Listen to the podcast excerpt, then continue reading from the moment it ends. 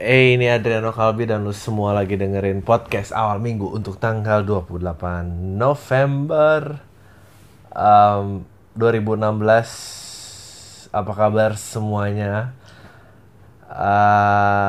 Untungnya udah pada gajian. Iya, 28 udah dong. Besok. Iya, ini kan ini besok. Oh iya udah. Emang benar kata Einstein, waktu itu relatif. Apalagi saat gak punya duit. Gila, waktu lama banget rasanya.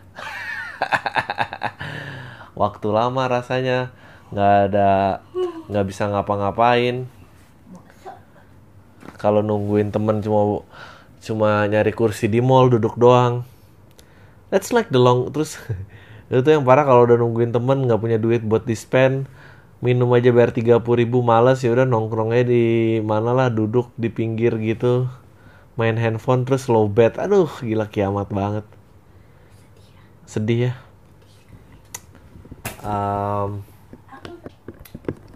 Ya itu kalau nggak punya duit. Kayak lu pernah nggak sih kayak kayak sisa duit gitu terus kayak ke Circle K atau apa, Mbak, beli rokok, kalau bayar pakai debit minimal berapa ya, Mbak? 10.000, Mas. Oh, oke deh, udah beli rokok aja, terus kayak biar ngegenepin duit lo 50.000 gitu di ATM, terus ditarik biar nol. Paling sebel kayak kalau keinget, anjing, gue kayaknya ada 75.000 deh, terus lo gesek, ternyata lu cuma punya 73.000, now ada 48.000 stuck, gak bisa lu apa-apain gitu. Anjing nih, gimana 48.000? Gue dulu pernah loh, minimal transfer itu kan 10.000 ya. Gue 40.000, gak minta transfer 10.000, gue tarik 50.000, gue ganti cash. Sedih banget. Apalagi ya, kayak itu juga bisa tuh yang ngisi-ngisi bensin gitu, Mas. Ngisi bensin dong motor berapa? 24.372. Hah, angkanya gitu. Udah masukin aja, Mas, gak apa-apa. Saya biar bisa narik 50.000. Menyedihkan emang kalau gak punya duit nih, bangsat. Apalagi ya, kabarnya gimana kabarnya semua nih? Udah November 2016, cepet banget men. Gue lagi happy karena kayaknya diet gue berhasil. Mulai menunjukkan tanda-tanda pengurusan, stamina gue bertambah, jarak lari gue makin jauh, overall gue happy. Kemarin stand up di acara anjing tuh ternyata di Senayan City, acaranya Sinarmas, brengsek, gue kira gue minta tolong sama Tompi doang. That was good. And then gue lagi persiapan gladi resik untuk tanggal 3 Desember. Gue cuma buka gue cuma buka ya gratis untuk 50 orang. Itu buat nonton gue latihan. Gue gak mau buka banyak-banyak karena ya gue pengennya lo datang dan bayar lah gitu. Dan lo jangan sok gak mau bayar, atau lo jangan cuma bisa ngasih saran ina-ina itulah pinggir podcast. Lo tau gak sih kalau lo ngasih saran yang gratis-gratis itu tuh kayak annoyingnya tuh, kalau lu ngasih saran tapi lu nggak nyumbang apa-apa tuh, lu kayak tau kan lu tante lu yang komentar, oh ya mestinya acara perkawinannya ini ya, tambahin ini ya, apa ya, tapi dia nggak ikut patungan. Nah lu tuh orang itu, tau nggak tau malu lu semua. Ya gue cuma mestinya gue tadi malah pengen latihan nggak, tapi kan gue latihan butuh penonton ya, gue pengennya tadi latihan malah nggak ngundang orang karena gue tahu ini potensi mestinya mereka bisa beli tiket tapi jadi nggak bisa beli. Semoga udah nonton latihannya masih mau lagi beli deh. Ntar apa saya? Aku punya pertanyaan. Apaan? Kalau orang yang nonton kamu terus nanti mereka so asik gitu kayak ngomong sama teman-temannya yang udah beli tiket buat spesial kamu kayak enggak. Ntar dia pasti ngeluarin ini lucu banget bagian ini spoiler gitu. Ya ntar ya harus diingetin sih. Efeknya apa? Ntar dibuka aku harus ingetin jangan ngerekam, jangan spoiler. Don't be a douche. Don't be a douche lah. Don't be an asshole. Don't be an asshole. Spread to your friends. Kalau lu mau datang 2 kali dan ya udah datang aja gitu, tapi jangan gimana. Oke. Iya, gue terus ya hopefully that went, kalau itu went well, gue ntar akan umumin soon show-nya keluar kapan. It's gonna be my show. Semoga sejaman dan lucu. Semoga sold out karena I decided untuk nggak pakai sponsor.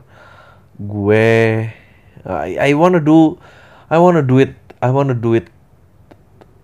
it right lah. Gue by right I mean gue mau ngelakuin yang baik buat diri gue lah gitu. Gue pengen nggak pakai filter. Gue nggak perlu, nggak harus nyinggung perasaan sponsor atau apa. Gue none of that shit. Ya udah, resikonya gue ambil. Gue lagi mikir, perlukah gue membuka sistem donasi? But like you know, gue juga nggak mau ngebebanin ke lo semua. Apakah kalau misalnya donasi berarti gratis audionya, rekaman audio maybe, atau gratis gue rencananya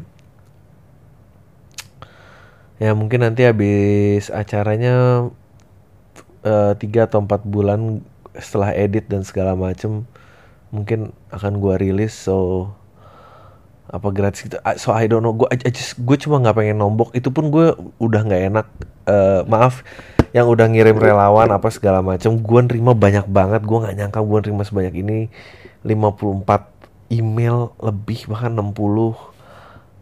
Nanti mendekati hari H akan lebih banyak lagi sih yang dipanggil. Sekarang gue bergerak dengan tim kecil dulu karena kebutuhannya nyari sponsor dan segala macam. Gue nggak perlu banyak. Ya gue nggak tega sih kalau lu semua kerja gratis gitu. Apalagi ya, udahlah gue in a good mood aja nih ceritanya. Kemarin gue baru nonton. Oh kemarin gue memperhatikan nonton, gue selalu nonton tapi selewat-selewatan. Kemarin baru nonton bener. Gue pengen tahu lah what's going on. Gue juga nggak pengen kayak ya idealis tapi nggak ngerti apa pasar dan segala macam. Terus gue tuh kayak nonton The Academy Asia, Dangdut Academy Asia. Anjing ini tuh gede banget loh. Gue tuh kayak mikir, wow, kalau lo ngomongin majority, lo ngomongin pop, ini tuh pop loh. Kayak ini tuh gede banget, mancanegara, merakyat, dan I don't know siapa yang bisa compete dengan ini gitu. It makes me wonder gitu. Gue lagi nonton ini kayak, anjing ini band kayak The Adams gitu punya kesempatan apa ya di negara ini ya? Kayaknya nggak punya kesempatan apa-apa ya. And it makes me want, it makes you change your perspective gitu, bahwa siapa yang lo sebut band mainstream deh, ST12 atau Armada atau Noah deh, compare ke di Academy, mereka tuh anti mainstream loh, mereka tuh side stream gitu. Jadi kalau lo ngomong itu side stream, anjing indie tuh dibawa lagi loh. So it's not even direct competition. Kayak Malik gitu, kita lihat Malik tuh gede tapi kayak anjing dibanding dan mereka tuh kayak ya udah dunia sendiri aja gitu. Aduh, gue harus tunggu istri gue nih, dia yang tahu detail-detail. Ntar gue pause dulu. Han ya, aku lagi bahas di akademi. Aku bilang bahwa anjing kalau lo ngomongin pop majority, ya majority tuh ini gitu. This is the Indonesian Idol dan the Indonesian Idol Indonesia gitu. It makes you, aku mikir karena anjing di Adam sih kesempatannya apa gitu ya di negara ini gitu. Dan kamu jadi mikir gitu, kayak band misalnya Noah atau The Massive, ST12, mereka compare di Academy, mereka tuh side stream loh. They got nothing compare. Itu tuh jauh banget gitu. Gue ngerti sih kenapa Ahmad Dhani mau gila sekarang. Maksud gue ngerti banget, dia yang di major label aja di kondisi musik ini dia udah nggak mungkin survive gitu. Kayak Malik gede ini dengar kayak, dan ini kita ngomongin duit ya. Itu apa kemarin si MC-MC itu pada baru mutihin gigi. Berapa mutihin gigi biayanya? Biar kita tahu bisa tebak. 50 juta apa 200 juta gitu. 200 juta ya, kalaupun untuk 50 juta is like serious shit going on. Like, kalau lu bisa spend 50 juta buat mutihin gigi, berarti yang lu dapetin tuh lebih dari itu kan. Itu bukan mutihin gigi, ganti gigi kayak veneer. Kalau keramik ya, gigi keramik. Iya, ditempel atau enggak diganti gitu. Ditempel ya, juga bisa. Jadi kayak gigi Bruno Mars semua gitu kan. Big Domino's White gitu kan? Iya. Yeah. Kayak gitu. Itu terus kemarin Inul baru beli mic berapa? Inul. Ini mic-nya Inul nih, biar lu semua tahu. Gue ngerti banget kenapa orang sekarang pengen nyampah. Gue juga mau nyampah kalau bisa beli mic kayak Inul nih. Itu tuh acara itu, it's amazing how they actually create massive traction bahkan buat orang-orang yang nggak suka, nggak ngikutin dangdut gitu. Misalnya ibu gue. Jadi ini gue dapet informasi dari ibu gue yang suka banget nonton itu karena komentatornya lucu lah, drama di antara mereka tuh kocak. Jadi and this is their idea of funny gitu. She finds it. Jangan pindah dulu. Itu Inul berapa mic-nya? Iya, Inul itu beli mic baru berapa kemarin? 600 juta.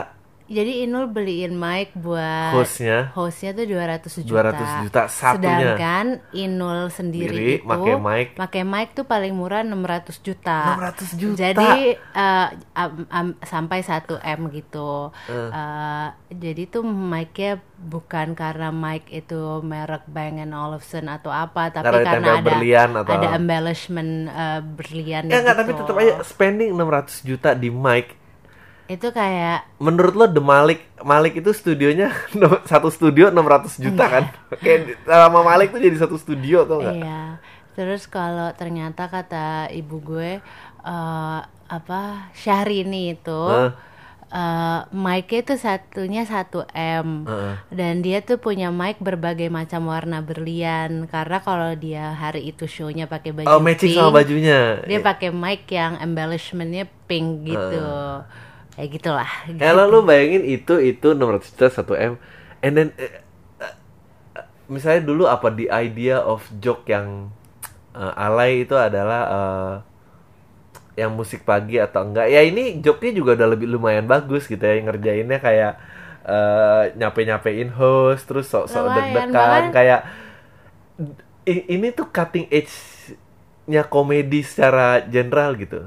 Lalu kebayang gak sih itu jaraknya ke podcast Al Minggu kapan diterima oleh masyarakat? Nggak, comparisonnya kamu bilang sebenarnya Indonesian Idol Indonesia tuh DA Asia or like dan Dangdut Academy lah. Kalau ini kan yang lagi on air ini kan levelnya Asia. Benar, karena kayak misalnya kemarin Kristin dan ini kalau lo mau lihat selebriti misalnya kalau di sana tuh kerennya ada Gwen Stefani lo lihat Soimah itu Gwen Stefani Indonesia. Soimah. harus lo terima. Soimah keren banget menurut aku. Soimah tuh keren tapi maksudnya main gendang, main apa. Ini aku bilangin tadi comparisonnya benar kalau itu Indonesian Idol Indonesia. Kristin Hakim dan beberapa cast film yang judulnya Ibu itu kemarin promo film layar lebarnya di acara itu. Sama kan kayak American Idol kan juga tiba-tiba ngundang siapa buat promo film sekedar jadi penonton atau gitu. Betul. Nah ini tuh kayak gitu. Dan Kristin Hakim aja a big fan of DA Asia, kayak dia tahu dia rooting for who gitu. Terus dia suka nonton acaranya hampir tiap hari, rebutan sama pasangannya gitulah ceritanya. Berarti gue keburu mati sih kayaknya sebelum podcast Awal Minggu diterima masyarakat ramai. Sampah lah, maksudnya kayak niche market apa lu maksudnya. Ternyata ya Armada aja tuh udah niche market. Nah, kalau kayak The Adams itu orang gila, udah scaler orang gila, ngomongnya orang gila. Kayak radio FM tuh niche ternyata. Gua orang gila. Iya, itu elite selebritinya, Gwen Stefani-nya tadi siapa sih? Jadi kayak kalau itu Gwen Stefani-nya si Adam Levine-nya tuh si siapa? Mantan suaminya Nazar tuh ya. Nazar. Ini emang kenapa kita jangan so asik aja sih. Aku suka nemenin nonton Dewa Asia, jadi ngerti. Nazar tuh pinter banget men, dalam maksudnya pinter dalam kapasitasnya ya, ngomentarin penyanyi yang ikut kompetisi. He's very smart despite all the weird things going on around him, tapi kayak he's very smart gitu menurut aku. Ya enggak kayak kelas kok. Enggak see, this is why gue nggak percaya sama demokrasi. Kalau emang lu percaya sama demokrasi, ya this is the pinnacle of seni Indonesia, udah gitu. Lu nggak, kalau nggak terima ya itu salah lo. Makanya jangan percaya demokrasi gitu.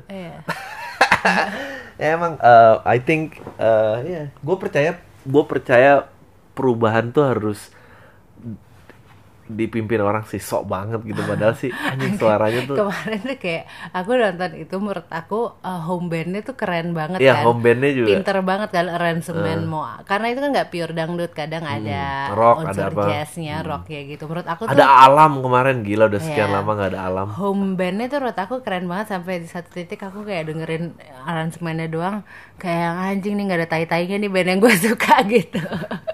Nggak, aku tuh jadi mikir kayak kemarin tuh kayak ngebukain mata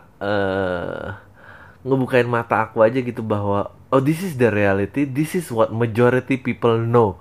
Jadi kalau dulu 17-an naik ke atas terus mainin klipnya Radiohead, itu anak kecil bapak-bapak tuh masih kayak ini orang tuh dengerin apa sih, itu nggak ngerti tuh ya. Sedangkan orang-orang kayak, sedangkan yang di atas anak-anak muda gitu yang kayak ini kenapa sih bapak-bapak pada nggak ngerti, karena emang it's so jauh banget reference. Ya nggak tahu lah. Tapi aku nonton itu lebih dari 1 jam, gila sih. Iya, gue sih gila, tapi kayak gue pengen lihat deh salesnya albumnya Dewa. Gue waktu itu pernah baca deh. Ntar gue ambil nyari deh. Emang, aduh masih lama lah ya.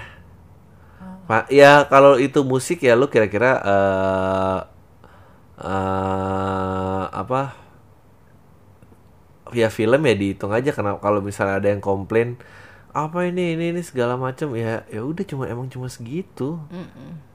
Nggak, dan gue nggak ngeremehin in a way. Gue malah kalau gue diundang, gue gimana cara bikin mereka ketawa. Tapi aku jadi ngerti loh apa namanya film-film yang penontonnya banyak tuh, film-film yang penontonnya kelasnya marketnya Dangdut Academy gitu lah. Iya emang. Jadi kalau misalnya dulu aku jadi mikir kayak dulu stand up dikritik kurang lucu apa segala macam gini, nggak keren. Itu kurang lucu sebetulnya, kurang merakyat apa sebetulnya, maksudnya nggak nyampe kayak yang di luar negeri, apa kurang merakyat sih gitu kayaknya yang kedua gitu. Jadi kayak tapi merakyat. Waktu aku datang ke mana apa sih acara stand up yang gede banget di Senayan? Oh iya, tapi itu apa? stand up festival ya.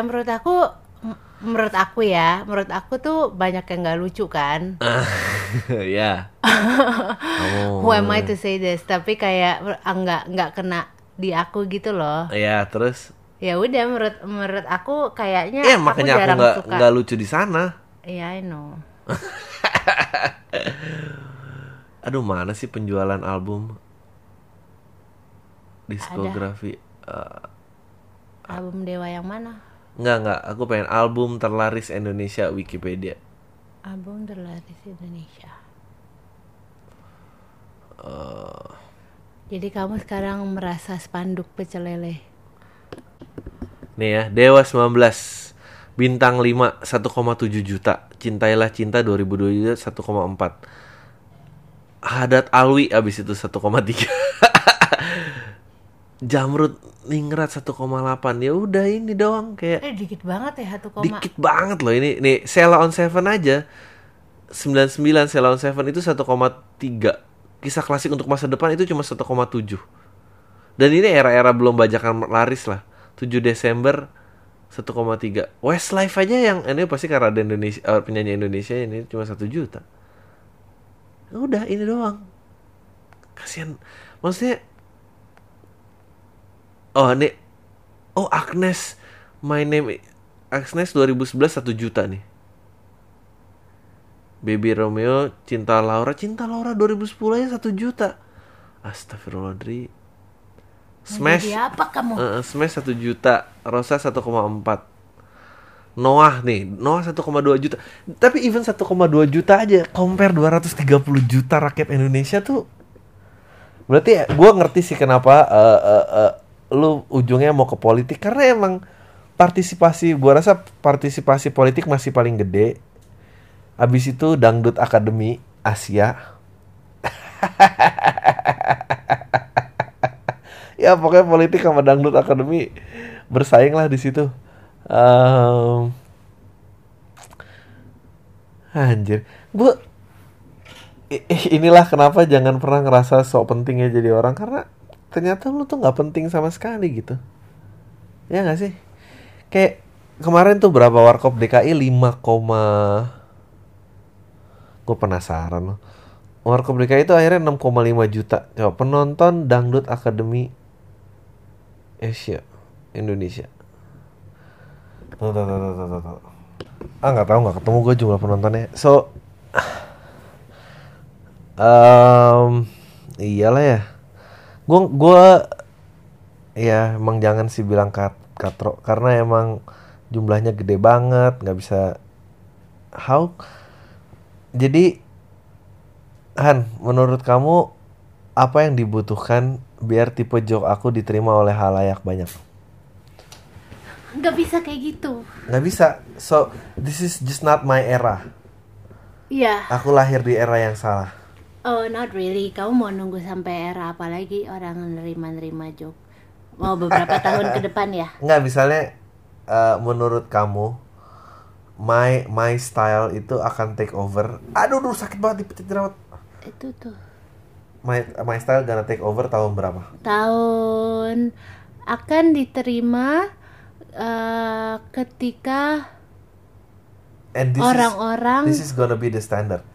Ketika orang-orang benar-benar udah sophisticated, nggak nonton TV atau nggak baca print media lagi. Aku tuh pengen loh, gue penasaran loh, gue kalau diundang ke The Academy kita itu lihat udah ya kemudian apalagi sih, aduh kamu ngapain sih kayak, emang kamu mau jok kamu diterima semua orang, apa gunanya?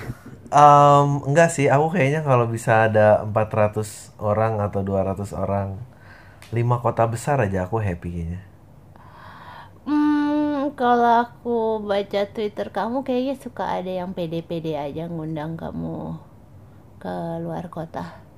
Ya, aku tuh penasaran. Like, tapi kamu mau gimana? Kamu nggak memproduksi sesuatu sebesar skalanya nggak sebesar. Iya karena nggak ada yang mau ngasih gue panggung. Dikasih panggung juga gue disensor-sensor mulu, gue gimana urusannya? Ya tapi ngapain gitu? Apa tujuannya gitu loh? Tujuannya ketenaran sayang.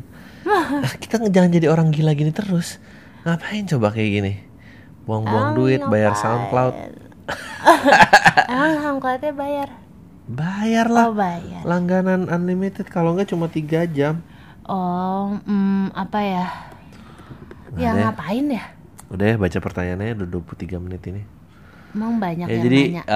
Itu hanya memberikan gambaran betapa kolam tai ini. Aduh, sakit Allah. Kolam tai ini tuh sebetulnya emang tai aja. Tai yang nggak penting lagi, nggak even. Aduh sedih banget ya, aku tapi jadi sedih sih. Aneh kayak debu-debu intan. Menurut kamu kira-kira penonton di Akademi Indonesia di Indonesia berapa? Di Akademi Asia di Indonesia berapa? Banyak, I'm sure. Kalau menurut aku ini setidaknya ngambil populasi yang rootnya Melayu. Kayak Kalimantan, so berarti Sumatera, Kalimantan, Sumatera, a bit of Java, itu Jawa, pasti, pasti. Makassar dikit-dikit boleh lah. Udah tuh, itu kayak setengah Indonesia. Iya, Bali jumlahnya nggak signifikan. Nggak, paling orang-orang Jawa yang di Bali atau apa, orang-orang Sumatera yang di Bali. Ya makanya lah, itulah kenapa lo jangan percaya sama demokrasi, karena ya kalau demokrasi ya ini, people have spoken, lalu makan itu. Ya gue nggak tau, gue dan sekali lagi gue bukan ngeremehin, it's just it is what it is. Gue tuh ya nggak tau, gue pernah nyebutin lu nonton film lewat jam malam atau Tiga Darah kayak. Wah, tapi aku lewat jam malam itu kalau pakai demokrasi nggak keluar tuh film kayak gitu. Lu emang harus nge-push sendiri aja, it takes. Tapi aku mendingan orang-orang ditontonin DA Asia apa DA Indonesia lo daripada ditontonin sinetron. Karena menurut aku betul. Menurut quality aku, wise, entertainment Indonesia, wise, Dangdut Academy lebih menarik dangdut. Gak membodohi. Iya, gak membodohi. Gak membodohi at all menurut aku. Kalau kamu ngelihat ya, kamu kan gak betah ngelihat itu. Tapi kalau kamu ngelihat, bener, aku ngelihat kok. Maksudnya untuk sebagai entertainer, komentatornya tuh plainly entertaining. Gak ada yang fake-fake kayak di fake acara gosip ya, enggak, cuma mereka tuh quite blunt gitu loh, enggak yang jaga-jaga image atau yang gosip juga diomongin di atas panggung, terbuka ini, gitu. Terus emang cutting edge-nya ini sih. Musiknya musiknya berkualitas, aku bilang bandnya berkualitas. Betul. Semuanya entertainer lah. Produksinya niat. Konsep mereka for whatever positive reason is menggabungkan Asia Tenggara, tapi the action on it gitu, kayak komentatornya dari Timor Leste ada, dari mana ada, dan it's fair gitu. Jadi secara kualitas nggak membodohi. That's interesting. Tapi menurut kamu kenapa kalau musik misalnya mereka bisa choose di Academy Asia, tapi nonton kok dia masih makan sinetron juga ya? Kenapa sinetron nggak ada perbaikannya gitu? Kenapa sinetron nggak ada perbaikannya? Wah, itu kan masalah orang ngegoreng rating aja. Emang pada kayak perusahaan-perusahaan perating yang gitu-gitunya, stasiun TV yang ngambil duitnya nggak. Menurut kamu partisipasi pemilu dengan penonton di Academy Asia tinggi siapa? Tinggi penonton. Gila. Tadi dulu. Menurut aku belum tentu, karena penetrasi TV itu jauh lebih dalam. Udah nggak kalau di daerah yang terpencil penetrasi TV itu susah karena nggak ada listrik. Ya, so ini jadi memberikan. Tapi TPU tuh masih mungkin ada kan, tempat pemilihan. Ya, jadi masih lebih, paling tinggi masih politik kan. Iya. Tapi berarti it's fair to say bahwa pemimpin negeri ini adalah yang dipilih oleh pemilih yang hobinya nonton di Academy Asia kan, ya kira-kira gitu kan nasibnya kan. Iya. Hidup demokrasi ya kan. Ya kira-kira mau bahasan. Jadi again ini tidak bermaksud meremehkan, tapi it gives you a perspective why. Kalau lo bingung lihat acara TV atau pergerakan politik, kenapa orang berdemo seperti ini, orang yang apa ya, karena emang inilah adanya gitu kan. Ya kan? Aduh, gila. Aku depresian mau lompat. Udah, baca pertanyaan aja. Aku still thinks that it's better than sinetron. Oh iya, aku nggak bilang. Menemukan jiwa kompetitif. No, I'm just saying bahwa misalnya kalau lo ngomong bahwa kenapa The Voice luar negeri itu bisa menghadirkan yang udah mereka kan, jadi ceritanya kan gini loh, The Voice itu adalah anti teorinya Idol. Karena Idol dipilih sama people, and then mereka bilang gimana kalau yang milih itu pelaku industri. You know, mereka udah menentang itu. Nah ya, itu aktualisasi nyatanya ya di Dangdut Academy, karena orang nggak terlibat dan ini, tapi orang masih nonton gitu kan. Iya gitu. Guys, mau ikut Dangdut Academy aja. Malah itu nggak semua penyanyi dangdut loh, banyak yang ada yang penyanyi R&B. That's so much you can get in a 6-hour show. Aku kayak kebanyakan informasi soal itu. Nggak bisa. Jadi ya udahlah. Oke. Baca email aja ya. Anggur merah yang menjadikan banyak yang nanya. Banyak kayaknya nih. Nanya apa? Hai Mas Adri, quick question aja nih. Mas Adri selalu yakin sama prinsip kesejahteraan yang setara. Mas Adri sadar kan kalau makin banyak orang sejahtera means more netizen rese? Yang enggak lah. Kesejahteraan tuh meaning pendidikan, gak cuma bukan lo akses terhadap informasi doang. Jadi kalau pendidikannya naik ya mestinya gak makin banyak orang rese. By the way, di episode minggu kemarin ada yang nyinggung-nyinggung Black Mirror. Gue rasa kalau lo nonton, ya gue udah nonton Black Mirror, dan udah dibahas juga. Jangan jawab di PAM. Reply by email aja, belum gue balas nih. Kok mulai banyak mau sih? Email tuh buat dibahas nih. Oke. Bang, cara lu dengerin di Android stabil gimana bang? Gue dengerin sambil keretaan suka putus-putus kan, save offline YouTube, terus hidup layarnya. Dan gak mungkin gue buka HP di kereta. Ya lu download, lu download app SoundCloud aja, itu bisa di-download kok MP3-nya. Lucu banget sih dia nanya kamu. Gak tau. Gak punya ini ya? Oh iya bang, gue punya ide buat dana lo bang, bikin podcast anjing, bikin podcast Agus, Ahok, Anies mingguan aja, ada malas gue. Oh ya bang, bagaimana terakhir menurut lo mainstream gimana, apakah bagusnya mainstream? Kayaknya udah sering bahas ya. Gue tadi bahas ideal mainstream kan, lo udah dengerin. By the way, gue masih dengerin lo bang, dan gak ada dua orang yang gue pandang sebelah mata, Joshua dan lo, ternyata dua orang mainstream punya cerita menarik belakang. Oh iya emang, makanya sukses terus, makasih bang, Oke.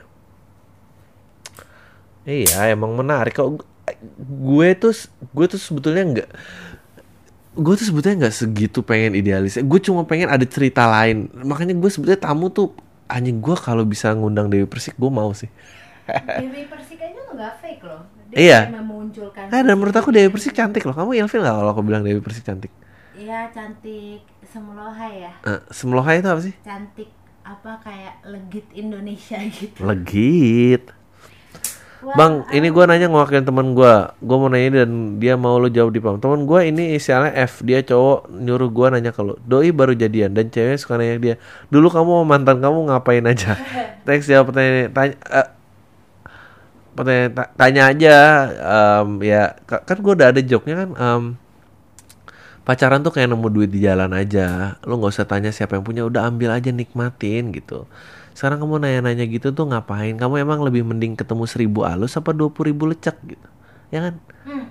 Kalau mau yang 1.000 yang alus ya itu ribuan banyak. Mendingan 20.000 lecek lah, gak apa-apa. Yang penting nilainya 20.000. Halo bang, salam tay, saya dengerin podcast sekarang, mulai kecanduan tiap minggu. Saya nungguin Senin karena ada pam. Beberapa dengerin podcast lu bang, banyak yang ngambil quote Noel. Lu suka Oasis juga ya? Kenapa lu suka Oasis bang? Terus ya Oasis karena ya, itu musik zaman gue ABG, dan I think they are the last generation of rock and roll gitu. Ya ini kembali lagi tentang mainstream dan segala macam ya. Kenapa gue tuh nggak suka juga idealisnya, nggak pernah mati, tapi idealis yang berlindung buat idealisnya juga buat apa gitu. But gue pengen mainstream tuh yang they're able to do it their way gitu. Dan I think Oasis did it their way, and then it was the last generation of rock and roll. Udah abis itu gak ada lagi siapa. Mereka did it their way, gak ada interference dengan major label. Major labelnya ada, tapi maksudnya diarahin orang, lagu ciptaan orang, apa gak ada, marketing, lagu, karya, semua gak ada yang diganggu-gugat. Itunya sih yang gue suka. Terus kayak mau tanya bang, kasih saya jawaban kenapa acara musik indie susah sekali masuk ke acara TV. Ya lu tadi udah gue bahas juga tentang, ya it's all about numbers lah. Numbers lah gitu. Saya tanya gitu gara-gara dengerin Pamlo sama Negative Lovers. Thank you buat acara Kalbi. Thank you. Numbers lah gitu, bahwa yang misalnya yang lu tai-taiin ya kayak tadi ST12 dan The Massive aja, ternyata mereka aja tuh side stream loh. Mereka side stream banget. Oke. Bang, gue gak tahu banyak tentang Orba karena gue gak merasakan hidup saat Orba. Tapi yang gue tahu waktu Orba orang gak gampang ngeluarin pendapat. Nah kemarin lu ngasih ungkapin kerisian lu karena kebisingan dunia. Nah apa Soeharto juga dulu melarang orang berpendapat karena dia tahu dunia bising kalau dibebasin. Bedanya Soeharto pukul rata semua orang, bungkam kalau lu cuma orang-orang yang bukan ahlinya atau awam. Jangan so tau. Maaf ya bang kalau gue salah nilai, bukan bikin judgement. Tai gue disamain sama Soeharto. Gue suka sih bahwa impact gue tuh nggak ada pengaruh sama sekali. I think Orba dulu, gue inget banget dulu keluarga gue tuh kayak waktu lagi musim kampanye kan bagi-bagi kaos tuh, apa orang keluar apa segala macam, dan keluarga gue tuh kayak, gue bawa kaos merah dan apa karena dapat gratisan. Terus keluarga gue kayak, ngapain kamu bawa ini ngapain? Iya nggak apa-apa, kayaknya seru aja ya, 3 tuh kayaknya keren, dan mereka aduh nggak usah 3 deh, kayak mereka geser halus gitu. Kamu ngomong itu pasti banyak yang ngerti. Jadi dulu tuh cuma 3 partai, P3, Golkar dan PDI. Dan yang dulu banyak berkampanye ke level masyarakat. Kayak opa-opa lagi cerita. Banyak kampanye jalan-jalan di itu ialah cuma PDIP gitu, karena ya Golkar kan semua PNS dan waktu itu udah diwajibkan Golkar kan, jadi mereka nggak perlu kampanye lagi gitu. Nah jadi kalau lebih dari rakyat itu, tapi keluarga-keluarga tuh suka panik gitu, kayak kalau kamu sukanya ini ntar kita bermasalah gitu gitulah. Iya, aku tahu. Dan tapi nggak pernah dijelasin secara fisik gitu, dan nggak pernah ada yang nanya kenapa. Bahkan gak ada yang berani nanya gitu di sekolah. Gue inget banget kayak, kenapa wakil presiden kita ganti mulu, tapi ini presiden gak pernah ganti gitu. Itu kayak, ya emang udah given aja itu presiden Indonesia. Ya kayak gitu-gitulah. Banyak lah dulu mah gak bebas sama sekali. Halo Bang Ari, ini email kedua gue. Semakin udah oke. Kali ini gue gak nanya bahas teknis spam, melainkan nanya mengekspresikan satu hal. Oh my god, gue baru notice suara wanita yang suka nemenin di pam itu siapa sih bang? Ah, lu telat banget sih. Ya, coba cari tahu, sering kok di-mention. Balik ke beberapa waktu lalu, gue adalah pendengar setia dia waktu siaran dan sering melihat dia juga datang ke konser besar sampai gig kecil yang pendengarnya mungkin segmented. Dari situ aja gue udah mikir, wow kerennya dia. Sampai akhirnya gue tahu kakak ini sempat ke Amerika untuk urusan VOA. Lambat laun eksistensinya terasa sulit ditebak.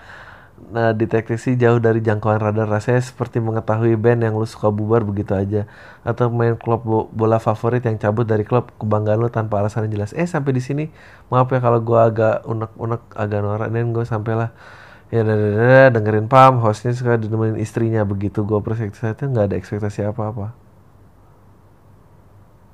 Dan gue kirim email pertama dibaca oleh istrinya di episode yang itu. Gue akhirnya sempat dengar samar-samar semua, dan akhirnya mulai menggelitik pikiran, mendorong pertanyaan-pertanyaan, dan berakhir pada satu solusi. Dan reaksi gue itu sekali lagi, oh my god, mungkin tuh kayak sama Luke Skywalker waktu ke Dagobah. Aduh apa sih nih. Nah asisten sosok ngobrol, terus dia nyari Yoda yang dia master. You don't know how excited I am when I found out the one who read my email is the long lost woman that I admire. Han, kamu the long lost woman that someone admire. Sukses, so sukses terus Bang Adri dan Kak Marsha. May the force be with you always. Cie. Kamu nggak mau sih Han? Apa? Oke. Bagaimana menurut lu dengan Arman Maulana yang buat video klip baru, terus cameo-cameonya pakai anak-anak band indie kayak Baraswara, Elephant Kind dan lain-lain? Apa dia ingin merambah ke pasar indie? Apakah dia masih jadi diri sendiri? Menurut gue nggak relate aja. Belum tahu video klipnya kayak apa. By the way, thank you bang, sukses ya nanti. Jangan lupa digital download. Please don't stop the podcast. Ya kayak yang gue bahas tadi bahwa yang Gigi ya mereka, dia udah di side stream dan udah makin turun terus ya. Dia berusaha bergabung sama orang-orang yang di perjalanan itulah gitu. Gimana dong? Oh ini ada yang ngajakin ke Medan. Oke, tentang Black Mirror. Hey Dri, gue seneng banget akhirnya sempetin nonton Black Mirror. Menurut lo seberapa dekat penggambaran Black Mirror itu dengan masa depan kita? Gue ambil contoh episode 3 Nosedive yang ceritanya bagaimana penilaian orang lain di sosial media penting banget. Saking pentingnya jadi penilaian tersebut semacam currency. Nah di dunia nyata itu mulai ada loh nama aplikasinya. People. Ih amit-amit. Di deskripsi apps tersebut, we want character to be the new form of currency. People will provide you safe place to manage your online reputation while you're protecting. Iya ini orang gila ya. Gila ya, teknologi ini sebetulnya mempermudah kehidupan kita, bahkan membentuk pola baru kehidupan untuk menjauhkan antar sesama. Gue setuju sama yang pernah lo bilang bahwa absurd banget kita sibuk mengejar percepatan fiber optik ke pelosok desa-desa sementara listrik belum nyampe.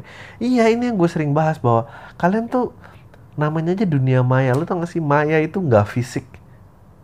The only reason kenapa ini bisa menjamur dan di Amerika karena mereka udah sampai peaknya gitu pembangunan fisiknya. Dan ngapain gue investasi fisik kalau gue bisa generate money secara maya? Itu yang harus ditanyain. Gue jadi inget dulu ada program Menteri Kominfo dulu, internet untuk kecamatan di daerah-daerah pelosok. Namanya Mobil Pusat Layanan Internet Kecamatan. Sekarang mobil-mobil tersebut terbengkalai gitu aja di daerah. Nasibnya programnya juga gak jelas.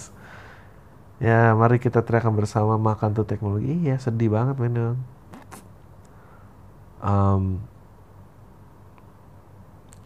Dri, sumpah Dri, gue udah gak tahan pengen ngirim email ke lu. Asal gue telat taunya, jadi tiap mau kirim takut udah ditanyain episode sesudahnya. Nah sekarang gue baru beres sampai episode terakhir Desember 2015. Anjing, dia backtrack dari episode 1. Ini nulis email sambil dengerin episode pertama di 2016. Tiap episodenya gue nulis email. Oke, panjang banget, gue mau baca. Takut dilema, pendek. Ini panjang banget, gue nge-scroll 3 kali aja. Tapi tiap dengerin podcast gue berasa kayak dengerin isi kepala gue ya. Jadi pertanyaan pertama, Dri, lu beneran ada gak? Ada. Tapi enggak kan. Aduh, sorry ya. Banyak banget men. Kalau beneran nyata gue seneng. Oke, ya makasih. Ya Nimuk. Apa sih nih? Pakai email, nggak pakai email asli lagi nih orang ngirimnya. Saking parnonya. Bagus. Aduh sorry gue baca semua nih, banyak panjang banget. Dan akhirnya kita semua salah sama diri kita. Ya udahlah, gue mau lanjutin dengan podcast. Oke. PS, sorry gue gak pakai nama asli. Okay, thank you for the email. Sorry gue gak bacain karena panjang banget. Salam kenal bang, ini emang pertanyaan saya ke Bang Adri. Saya mau curhat ya bang. Sebelumnya saya seneng banget sama podcast Bang Adri sama Us. Inspiring banget. Saya lagi kalut nih bang, saya baru resign dari kerjaan. Dan lagi ngerintis ngebangun usaha sendiri. Oh ya, good for you, sesuai dengan passion saya. Namanya juga ngerintis, cepat atau lambat pasti butuh proses ya bang. Saya bingung deh akhir-akhir ini. Saya ngejain usaha, saya gak jadi diri sendiri. Jadi gini bang, tuntutan yang lain itu adalah dari cowok saya yang mesti saya capai lewat usaha saya. Hah? Saya dituntut untuk berpendapatan stabil lah dari usaha saya, untuk bisa ngeyakinin ortunya. Hah? Tai banget cowok lo. Namanya baru pasti butuh waktu kan bang. Saya juga ngerasa untuk secepatnya mungkin stabilkan usaha saya. Yang saya takutkan mereka berubah pikiran karena usaha saya belum bisa stabil. Lah, emang cowok lu ngasih apa? Jujur saya takut banget bang, saya beneran tulus dan sayang sama dia. Ya tapi dia kayaknya sih gak sayang dan tulus sama lu ya. I'm sorry. Ya masa cuma karena berpenghasilan gak stabil saya gak disetujui. Bener, saya udah janji untuk tetap mandiri dan gak nyusahin dia ke depannya. Hah? Anjir dia. By the way ya, sebetulnya lo yang mau ngirim email, ini gue jeda dulu deh. Kalau mau nanya gue, kalau follow gue dan mention di Instagram dan Twitter Adriano Kalbi, atau di podcast Awal Minggu di SoundCloud dan di YouTube atau di iTunes podcast Awal Minggu. Kalau mau nanya, tanya ke sfm@adrianokalbi atau email ke podcastawalminggu@gmail.com. Lo sebetulnya boleh email nanggepin pertanyaan orang lain itu juga boleh loh. Saya takut aja bang, belum jadi istri udah tuntut kayak gini. Iya lu bener, keluar aja men. Namanya bencana, jangan keluar, ntar lu minta gue tanggung jawab lagi. Namanya bencana nggak ada tahu kan kedepannya kayak apa. Maroon 5 and we lost it all today, tell me honest. Oh gue tau nih, ingatlah salah satu liriknya Maroon 5 Locked Away yang and we lost it all today, tell me honestly, would you still love me the same. Ada tau apa nah. Meskipun sekarang saya punya yang dia minta, tapi suatu saat kehilangan. Ya dia gak bisa kayak gini sih. Tapi lo juga harus kuat untuk walk away lo. Saya pengen aja bang ngejalanin usahanya tanpa tuntutan lain. Iya dong bener. Saya usaha sendiri, jalanin passion saya, jadi diri sendiri bukan karena tuntutan diri yang lain. Ada sedikit nasihatkah buat saya bang untuk sikap saya yang sekarang, seindahnya buat nengahin saya. Saya harus gimana bang? Lo harus tanya sama calon suami lo atau apa. Ini gue tuh kayak gini, kalau lo nuntut gue ini berarti lo emang gak mau sama gue. Lo harus berani walk away. Lo gak Tapi lu juga nggak boleh jadi orang yang kayak gue maunya diterima kayak gini, gue harus diterima. Itu juga lu salah gitu. Lu harus kuat sebagai diri lu, bilang bahwa ya ini gue kayak gini, lu mau apa nggak? Kalau nggak mau ya gue juga harus apa gitu. Kalau nuntut gini lu ke yang ini lu bantu apa gitu loh. Tapi kalau dia nggak bisa menuju itu juga, lu harus bisa walk away sih. Karena mungkin yang dia cari cewek yang berpendapatan stabil. Aduh, gue gak ngerti juga sih. Jangan dibacain, oke. Okay.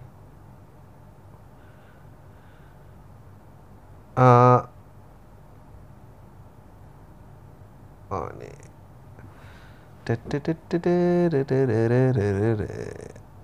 Move to job. AAP. I remember. Oke. Halo Bang Adri, sekali gak usah sebut nama gue. Alah tanya. Gue dari Bali, gue mau nanya dong, how to be a good leader. Aduh, soalnya gue baru punya promotion jadi supervisor yang punya staff. Nah, umurnya paling muda di antara semua staff gue.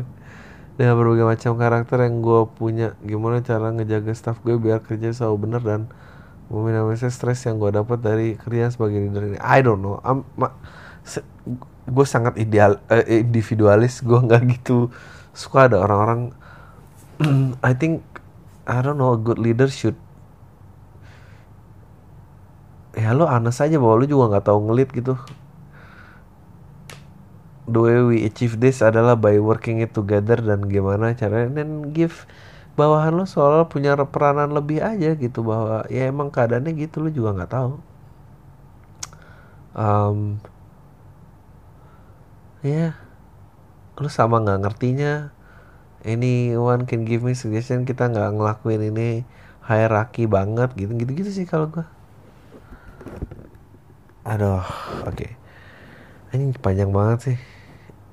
Aduh, guys, lo bisa nggak sih nggak ngirim email panjang-panjang? Halo Bang, gue ada single sekitar 2 tahun. Dan waktu terakhir pacaran gue LDR Tangerang, Jogja. Waktu gue pacaran cuma sampai 2 tahun karena makin kesini makin gak kuat. Selama gue LDR, gue selalu mikirin gimana caranya gue bisa nabung nyamperin dia di sana. Karena dia cuma pulang ke Tangerang kalau libur UAS. Dan juga kecil kemungkinan, pokoknya gue gak pernah mikirin diri gue sendiri, gue selalu berjuang. Bla bla bla bla. Gimana pun caranya, sekalipun dia udah pernah selingkuh, anjing. Menurut gue pada saat itu, sekalipun dia udah pernah selingkuh, menurut gue pada saat itu bahagia gue di saat gue bisa kesana untuk ketemu dia itu doang. Bego banget, emang banget. Gue aja dulu jijik kalau ingat gue dulu 2 tahun itu paling bahagia, 30%-nya pahit. Nah, habis itu sekarang gue malas pacaran, gue lebih suka sebatas kenal aja, asik ngobrol, nongkrong. Pernah satu kali gue jalan biasa sama cowok, terus malamnya dia ngechat, gue langsung aku kamuan. Dan bahas-bahas ngarah ke pacaran gitu. Gue geli sadadanya gitu, langsung gue blok. Ya kenapa kalau emang itu. Ada lagi gue pernah diajak main sama cowok. Awalnya gue ngopi. Nah waktu ngopi dia udah ada obrolan ke arah suka, nyaman, pacaran. Masih gue diamin, gue berusaha buat gak ilfil. Begitu lagi nonton Bang, dia ngangkat teleponnya, suara kenceng banget. Anjir, satu studio hening padahal. Wah ini gak banget sih, bener, tinggalin aja. Gue bilang ke toilet padahal gue cabut saking ilfilnya, terus gue blok lagi deh. Goblok. Gue suka kayak gitu, gak cuma sekali 2 kali Bang. Sering banget rasanya, lama-kelamaan gue ada rasa gak enak main ngeblok orang gitu. Paling gue diemin aja atau langsung gue delete chatnya. Jatuhnya sok kecakepan sih emang, tapi gimana dapet gue ilfil, ya gak apa-apa sih. Padahal ya Bang, kalau gue dari awal bilang gue lagi malas pacaran, masih aja oke. Aduh, panjang banget. Gue pernah satu kali gue udah nemu nih cowok yang enak, gak ribet pacaran, ribet harus pacaran. Gue ngerasa asik banget sama nih cowok. Dia gak pernah gue bikin gue ilfil dengan omongannya. Dadah. Tapi ada satu momen dimana gue seharian di kampus dan selalu balik malam selama sebulan. Dia langsung ribet nelfon-nelfonin gue, bilang sebulan itu. Terkadang bilang gue perasaan gak enak. Lo lagi gak aneh-aneh kan sama cowok lain di belakang gue. Anjir apaan banget. Lalu dia juga oke, gue ilfil banget, gue jauhin akhirnya. Kata gue kakak gue yang psikolog, waktu gue cerita gini dampak dari pacaran gue LDR. Oke. Kalau menurut lu gitu juga gak sih bang? Enggak sih, biasa aja. Jujur gue kurang percaya sih sama kakak gue. Iya biasa aja. Enggak sih, itu emang lu aja yang males sama orang. Mungkin guanya doang yang sedikit konyol. Lu pernah ngerasain kayak gini gak sih bang? Atau punya teman kayak gini? Oke. Ada lagi gue.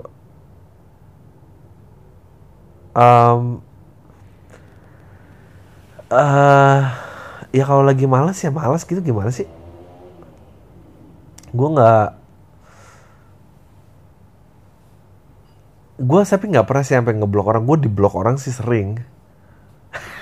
Gue tuh orangnya nggak tega. Menurut gue ngeblok orang, ninggalin orang tiba-tiba tuh adalah kenikmatannya jadi perempuan banget loh. Karena cowok nggak bisa kayak gitu.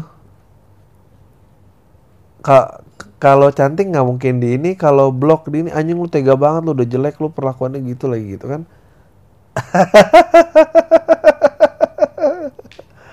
Aduh jahat banget sih. Ya gue nggak pernah sih kayak gitu. Ah lebih berat lagi malah kalau mau nolakin jelek, gimana nolaknya juga. Anjing gue tai banget. Nggak tapi kan, nggak gue nggak pernah nolak siapa-siapa sih. Karena cowok tuh harus usaha sih, perempuan tuh enak. Emang perempuan tuh tinggal milih. Gue pernah ada joke tentang ini juga. Gak tau rasanya. Salam nih bang.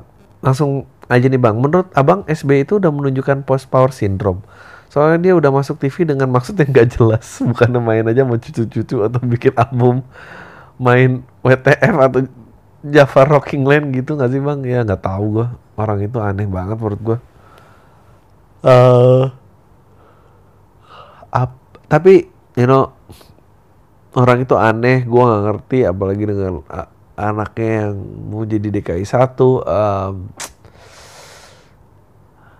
Tapi orang itu harus diacungin jempol karena dia sukses 2 periode masa pemerintahan kelar.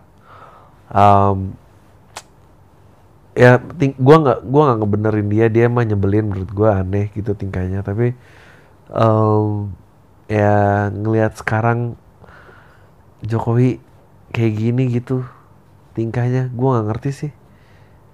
Ke TNI gini mau dibikin apa? Mau bikin mencekam gitu apa sih gitu? Kayak aduh ini orang kelar nggak ya 1 masa pemerintahan? Aduh capek banget rasanya kayak gini.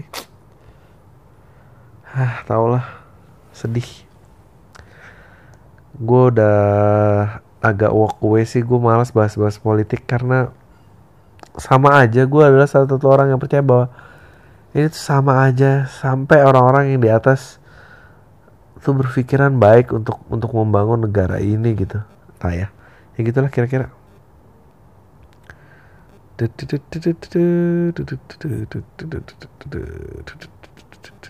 SFM. Aduh 52 menit nih, dikit lagi.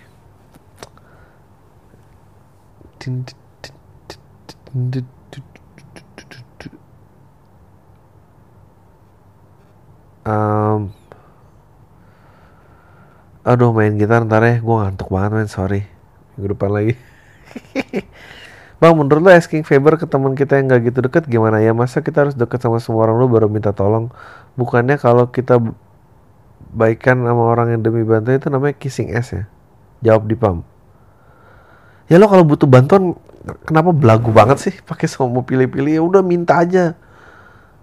Kayaknya gue udah pernah jawab ini deh. Buang ah. Mau minta pendapat lo dong, kenapa orang-orang yang suka bilang hewan lebih bermoral pada manusia atau semacamnya? Jawab di pam. Ah, ya emang iya. Manusia tuh gila sih menurut gue. Tapi ya gue ngerti sih maksud lo, karena kadang-kadang orangnya suka karena sok tahu kan ngomongnya kan, emang getai itu orang-orang kayak gitu. Meskipun gue setuju dengan pendapatnya. Ya. Nge-rap di podcast? Oh enggak. Gue sih, gue tuh gak mau nge-rap di podcast karena apa? Karena gue tahu gak jago. Gue gak ngerti tuh orang itu kenapa udah tahu gak jago masih nge-rap juga. Bang menurut lo selain duit sama akses ke sesuatu ya, kayak cari barang atau hiburan, contohnya yang gampang, apa sih yang bikin orang di Jakarta bahagia? Jawab di pam ya. orang di Jakarta bagi. Kayak kalau gue ya akses terhadap situasi sih, hiburan atau semua tuh ada di sini gitu. Maksudnya ikut hobi apa dan apa tuh kayak gampang. Sisanya gak tahu ya, gue orang Jakarta sih. Maksudnya it's love and hate relationship juga, tapi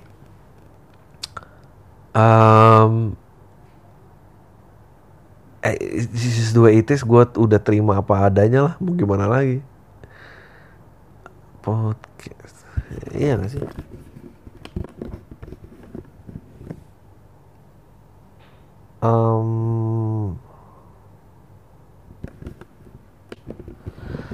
Katanya attitude itu penting, padahal standar kesopanan tiap orang beda-beda. Misal kita tanya arah ke satpam tanpa turun ke motor, menurut kita itu sopan-sopan aja, tapi menurut satpam enggak. Jadi gimana kita bisa membedakan mana yang sopan mana yang enggak? Apakah kita harus menaikkan standar kesopanan? Jawab di PAM. Menurut gua, kalau lu minta tolong lu jangan belagu, udah gitu aja sih. Sebisa mungkin, namanya juga lu minta tolong. Kalau lu merasa kalau turun kayaknya lebih sopan, ya turun aja gitu. Kenapa sih? Menurut lu aneh gak sih kalau di Indonesia komunis itu diasosiasikan sama hal-hal negatif? Bukannya komunis cuma cara menjalankan satu pemerintahan atau hal-hal negatif? Pemerintahan atau hal-hal negatif tadi cuma propaganda pemerintah. Dan gue perhatiin nama asing menganggap pembantaian PKI sebagai pelanggaran HAM besar di Indonesia. Jawab di podcast. Kan emang iya. Duh, kasiannya kalian nih generasi ini. Buku sejarahnya udah diubah ya. Jadi gitu. Enggak sih, ini masih belum diakuin juga. I think kan at that time setelah perang, jadi singkat cerita Perang Dunia Kedua itu kan untuk membunuh fasisme kan. Fasisme itu adalah faham di mana golongan mereka merasa golongan mereka tuh jauh lebih tinggi daripada yang lain.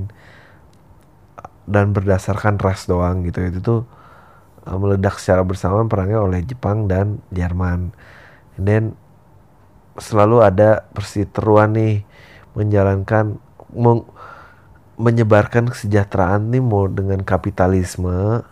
Kapitalisme, faham yang menganut demi kepentingan pemilik kapital, makanya kapitalisme. Sosialisme, faham kesejahteraan yang demi kepentingan sosial. Komunisme ya adalah demi kepentingan komunal. Jadi habis itu mereka decide untuk menyingkirkan perbedaan, lalu untuk mengakhiri fasisme dululah, dan fasisme tidak boleh ada lagi karena itu sangat berbahaya, bla bla bla. Fasisme ya fasis sebagai rasnya mereka gitu. Nah, abis itu ada perang dingin antara si kapitalisme ini dengan si sosialisme dan komunisme kan. And then the way biar menjadi musuh bersama ialah seolah-olah komunisme itu mengancam gaya hidup yang lain gitu loh. Itu yang disebarkan ya udah gitu. Kalau di Amerika yang gila kepentingan pribadi karena mereka sangat memvalue privatisasi itu apa sih ya, faham swasta, faham privat, gue punya rumah, gue punya ini. Jadi ya itu yang dianut, bahwa lo kalau ke komunisme mereka nggak ini loh, mereka nggak menghargai kepemilikan pribadi lo, lo mau gaya hidup lo diancam, blablabla. Nah itu disebarluaskan. Nah di Indonesia kita nggak segitu tingginya waktu itu penghargaan dengan pemilikan pribadi gitu. Yang sangat tinggi adalah moral keagamaan gitu. Musuhnya orang beragama adalah orang-orang tak bertuhan. Padahal sih tidak ada hubungannya.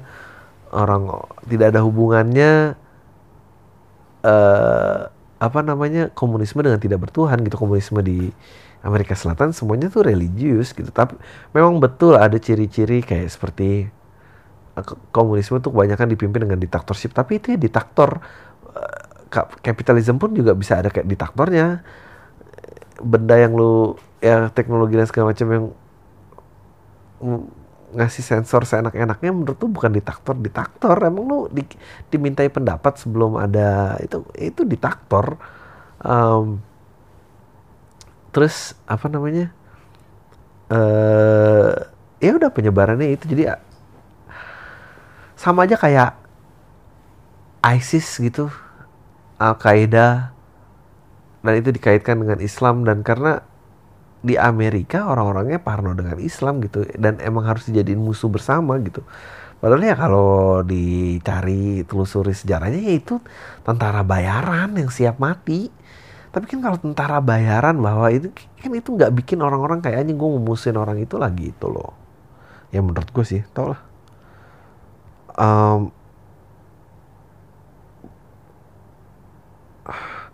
Bang Adri, ada tips buat menghadapi blackmail gitu nggak? Nonton Black Mirror jadi tambah parno nih, apa harus non-negosiasi ya? Yang kayak ngadepin teroris gitu loh, ada tips lain nggak bang? Nggak tahu gue. Ya menurut gue makanya jangan aneh-aneh lah di internet. Kalau udah itu ya mau nggak mau, gue juga nggak ngerti sih.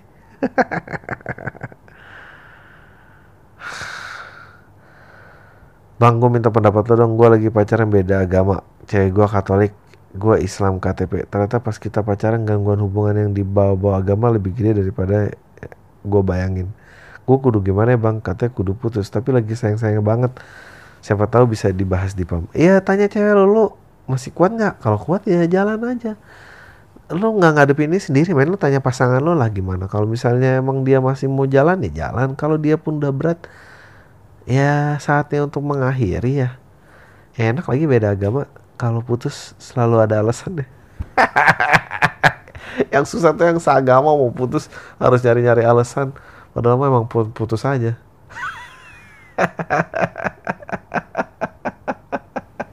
Udah itu aja. Tai lu semua deh.